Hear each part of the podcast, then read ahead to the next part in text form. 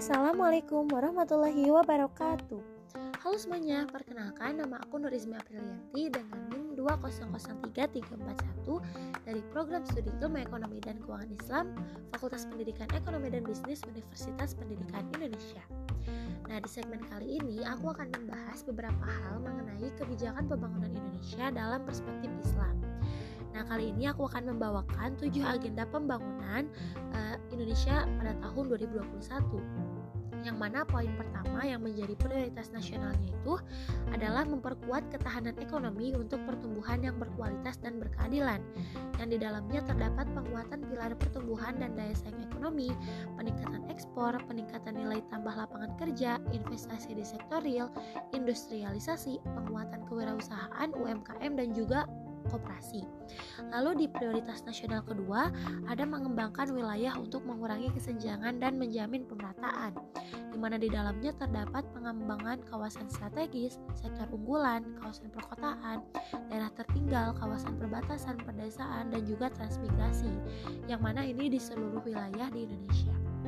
Lalu prioritas nasional ketiga ada peningkatan sumber daya manusia yang berkualitas dan berdaya saing, di mana di dalamnya itu terdapat peningkatan produktivitas dan daya saing manusia, mengentaskan kemiskinan, meningkatkan kualitas anak, perempuan dan pemuda, mengendalikan pertumbuhan penduduk dan lain sebagainya. Lalu di prioritas nasional keempat ada revolusi mental dan pembangunan kebudayaan, di mana di dalamnya terdapat memperkuat moderasi beragama, meningkatkan budaya literasi, inovasi, kreativitas, revolusi mental, dan pembinaan ideologi Pancasila, dan sebagainya. Lalu di poin prioritas nasional kelima, ada memperkuat infrastruktur untuk mendukung pembangunan ekonomi dan pelayanan dasar.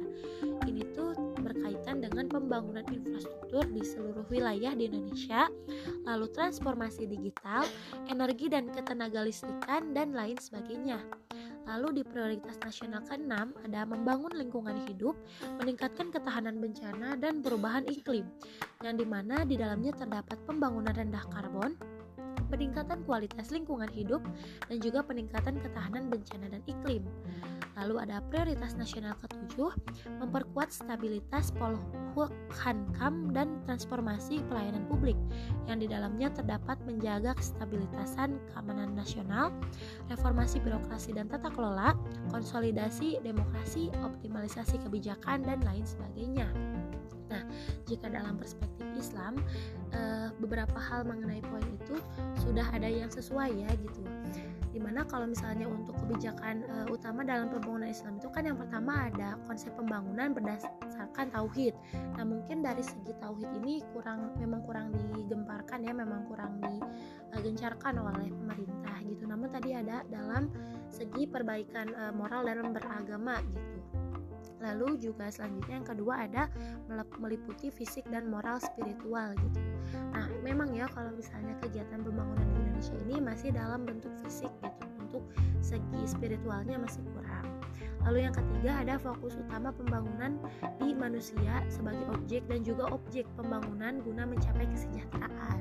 Nah, mungkin untuk e, dari segi pembangunan e, ini juga tadi udah disinggung ya, di mana terdapat e, sumber daya manusia yang berkualitas dan daya saing gitu. Lalu selanjutnya ada e, sesuai dengan fungsi dan peran negara dan juga ada skala waktu pembangunan meliputi dunia dan akhirat.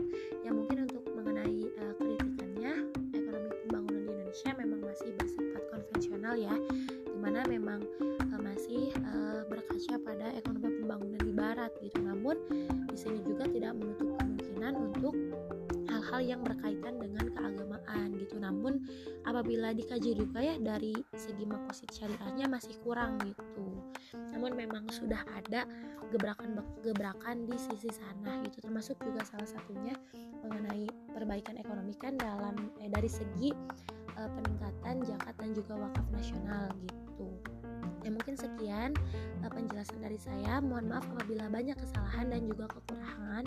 Wabillahi taufiq walhidayah. Wassalamualaikum warahmatullahi wabarakatuh.